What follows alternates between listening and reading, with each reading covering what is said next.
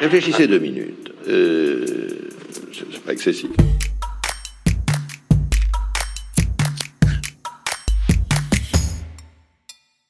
Il y a quelque temps, Emmanuel Macron expliquait sur France 2 pourquoi il fallait une réforme des retraites. Et la grande raison qu'il évoquait, c'était celle-ci. Si nous ne faisons pas aujourd'hui de réforme des retraites, c'est simple, il y a deux autres façons de financer. Soit vous augmentez vos cotisations retraite pour les travailleurs. Une autre manière de faire, si on ne faisait pas la réforme, c'est de dire on va baisser les pensions. C'est insupportable pour nos retraités. Donc il n'y a qu'un moyen de faire, si on est lucide. Comme nous vivons plus longtemps, c'est de travailler plus longtemps. On vit plus longtemps, donc il faudra travailler plus longtemps. L'argument est simple, mais il est malheureusement fallacieux. Sortons donc notre boîte à outils critique pour essayer de mettre à plat le raisonnement du chef de l'État sur cette question particulière et en faire une petite réflexion. Notre sujet, c'est pas de prendre position sur le bien fondé ni le contenu de la réforme. Notre sujet, c'est de tester la logique déployée par le président et ce faisant aiguiser notre esprit critique. Alors, un mot de contexte autour de cette phrase. Il faut commencer par dire que le il faudra travailler plus longtemps n'est pas une invention du chef de l'État. On a entendu cette position chez Nicolas Sarkozy. Travailler plus longtemps parce que nous vivons plus longtemps, c'était la seule et unique réponse de bon sens. Chez son ministre du Budget. Travailler plus longtemps est inéluctable. Chez son Premier ministre et ancien candidat à la présidentielle, François Fillon. Et pour cela, il faut porter progressivement jusqu'en 2026 l'âge de la retraite à 65 ans. Chez l'ancien Premier ministre d'Emmanuel Macron, Édouard Philippe. Disons la vérité aux Français, il faudra travailler plus longtemps. Chez l'ancien ministre du Budget et patron de l'UMP, Jean-François Copé. En fait, c'est pas un débat, il n'y a pas le choix. Il faut travailler plus longtemps. Ou encore chez l'actuel ministre de l'économie, Bruno Le Maire. Alors, je pense qu'il faut inciter les Français à travailler plus longtemps. C'est une idée qui est portée par la droite depuis une bonne vingtaine d'années et que le président, ni de gauche ni de droite, a repris. Ça, c'est la première chose. Ensuite, avant de commencer notre exercice de mécanique, il faut faire un petit point d'histoire. Si on schématise à outrance, les retraites ont été inventées après la Deuxième Guerre mondiale. Alors, il y avait déjà des choses avant, on pense notamment à l'Allemagne, mais en gros, la sécurité sociale à grande échelle, comprenant les retraites, l'assurance maladie, les accidents du travail, l'assurance chômage, c'est 1945, en Allemagne, en Angleterre ou en France. À ce moment-là, on a conscience que la guerre a été en partie provoquée par la misère sociale, et il y a un élan pour mettre en place un système qui protégerait contre ça. C'est à cette époque qu'on invente ce qu'on a appelé l'État-providence, qui est une conception de l'État qui implique de protéger ses citoyens contre les aléas de la vie. Et son bras armé, c'est notamment la sécurité sociale. À ce moment-là, deux modèles différents de sécurité sociale émergent. D'un côté, chez les Allemands, le modèle qu'on a appelé bismarckien, du nom du chancelier allemand sous lequel il a été inventé, qui fonctionne sur un modèle assurantiel. C'est-à-dire, si vous cotisez, vous avez droit à une prestation. C'est un système qui est financé par ses propres cotisations. Il est géré par les salariés et les patrons, alors aujourd'hui on dirait les partenaires sociaux, c'est plus joli. Et a priori, l'État ne s'en mêle pas. De l'autre côté, chez les Anglais, le modèle qu'on a appelé Beveridgien, du nom de Beveridge, le parlementaire qui a pondu un rapport qui a donné naissance à la Sécu anglaise. C'est un système non pas assurantiel, mais universel, c'est-à-dire que tout le monde y a droit, pas seulement les assurés, c'est financé par les impôts, et c'est géré par l'État. Donc c'est une vision plus large de la Sécu. Et le modèle français, en 1945, est fondé sur le modèle bismarckien, assurantiel, système financé par les cotisations, géré par les syndicats, à côté de l'État. Et puis petit à petit, la Sécu française a bougé vers un modèle plus universel. Un, même si les cotisations, c'est encore la grande majorité du financement, il y a d'autres sources, comme la CSG, la fameuse, la contribution sociale généralisée. Deux, tout le monde en bénéficie de la Sécu, y compris ceux qui ne cotisent pas, comme par exemple les chômeurs. Et trois, l'État met désormais son nez dans le pilotage de la Sécu, par exemple en nommant ses dirigeants, par exemple en faisant une loi de financement de la sécurité sociale chaque année, et on le comprend vu l'enjeu. Le budget de la Sécu, c'est quasi 500 milliards d'euros, c'est plus que le budget de l'État, il ne peut pas laisser ça au seul syndicat. Donc la Sécu française, modèle assurantiel qui a bougé vers plus d'universel avec le temps. Maintenant les retraites. La branche retraite de la Sécu, puisque c'est ça dont on parle, elle a été fondée sur un modèle assurantiel qui porte un nom particulier, c'est le fameux système par répartition. Le principe est génial de simplicité. Plutôt que de mettre chacun de l'argent de côté pour quand on est vieux, ça c'est le système par capitalisation, les jeunes mettent une partie de leur salaire dans une grande caisse commune qui sert à payer la retraite des vieux. Et le jour où les jeunes deviennent vieux et vont à la retraite, c'est les cotisations des nouveaux arrivés qui payent la leur. Par rapport au système par capitalisation, le système par répartition, le nôtre, a deux grands avantages. D'abord, l'avantage de la solidarité. Alors ça peut paraître symbolique, mais en vrai c'est essentiel. Les uns payent pour les suivants, et ainsi de suite. Ça crée un lien entre les générations. Ça met tout le monde dans le même bateau, et ça oblige à trouver des solutions collectives, politiques. C'est pas chacun qui gère sa petite retraite dans son coin. Et du coup, ça rend le système des retraites sans doute plus solide et plus sûr. Le deuxième grand avantage, c'est qu'il n'implique pas de réserve d'argent. Les sous sont directement transférés des cotisants aux retraités. Ça veut dire pas d'argent épargné, pas d'argent placé, pas de fonds de pension et pas de risque de perdre sa retraite par la faute d'une mauvaise gestion ou d'une crise financière, chose qui arrive à nos amis de l'autre côté de l'Atlantique. Mais évidemment, comme tout système, il a ses problèmes. Le problème du système par répartition, c'est la démographie.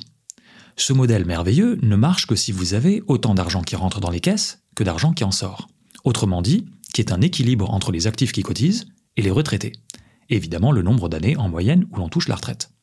Autrement dit, quand on a en 1960 4 actifs pour un retraité qui reste 5 ans à la retraite. Aujourd'hui, on a 1,7 actifs pour un retraité qui reste 20 ans à la retraite.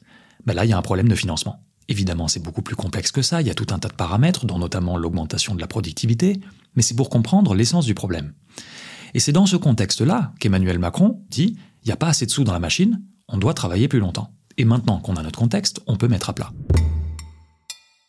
Alors la proposition d'Emmanuel Macron d'augmenter l'âge de départ à la retraite, elle n'est pas problématique en tant que telle.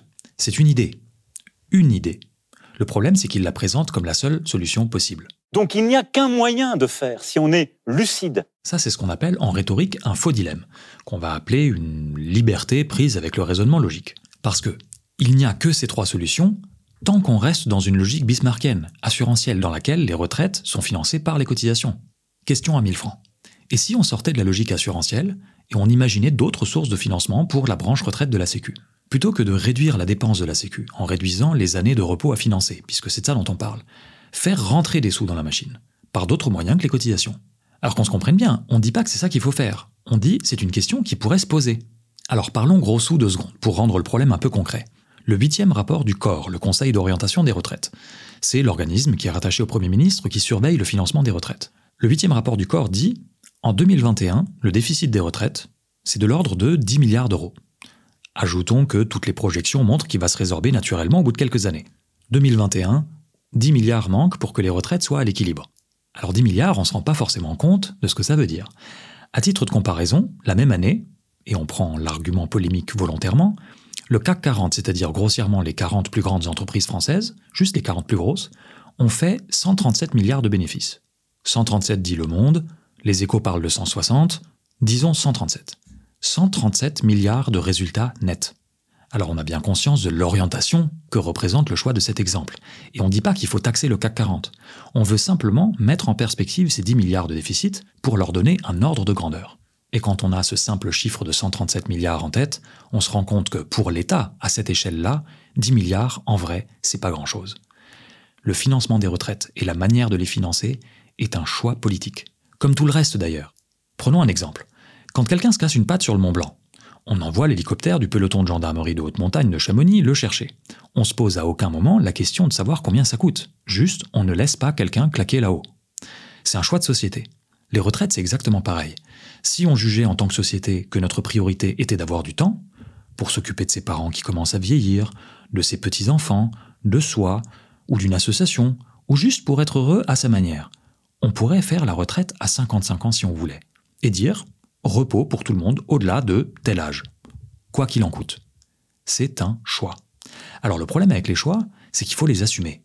Et dire non, on ne va pas faire une taxe sur les bénéfices du CAC 40, sur les produits de luxe, ou sur les produits polluants, ou sur ce que vous voudrez, pour financer du temps libre à tout le monde, moi et le gouvernement ont choisi de vous financer deux ans de repos de moins, quitte à vous faire travailler au-delà du seuil de l'espérance de vie en bonne santé.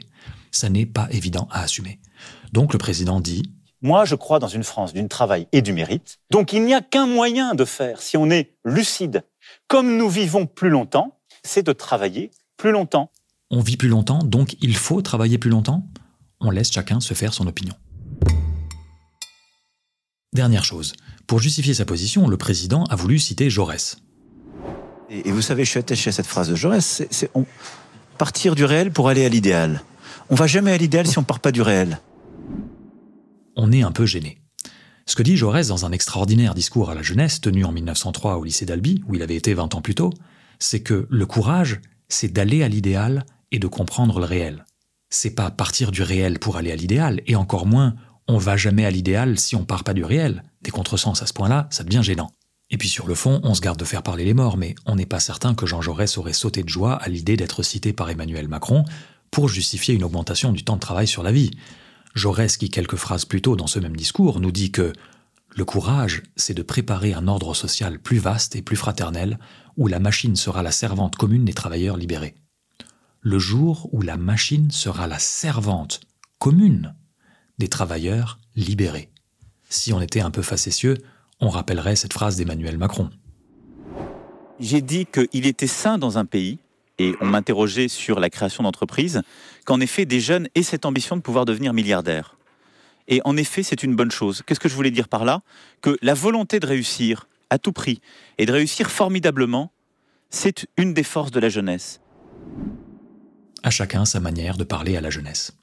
En tout état de cause, terminons sur un petit morceau de ce beau discours. Le courage, dit Jaurès au lycéen d'Albi, c'est de chercher la vérité et de la dire.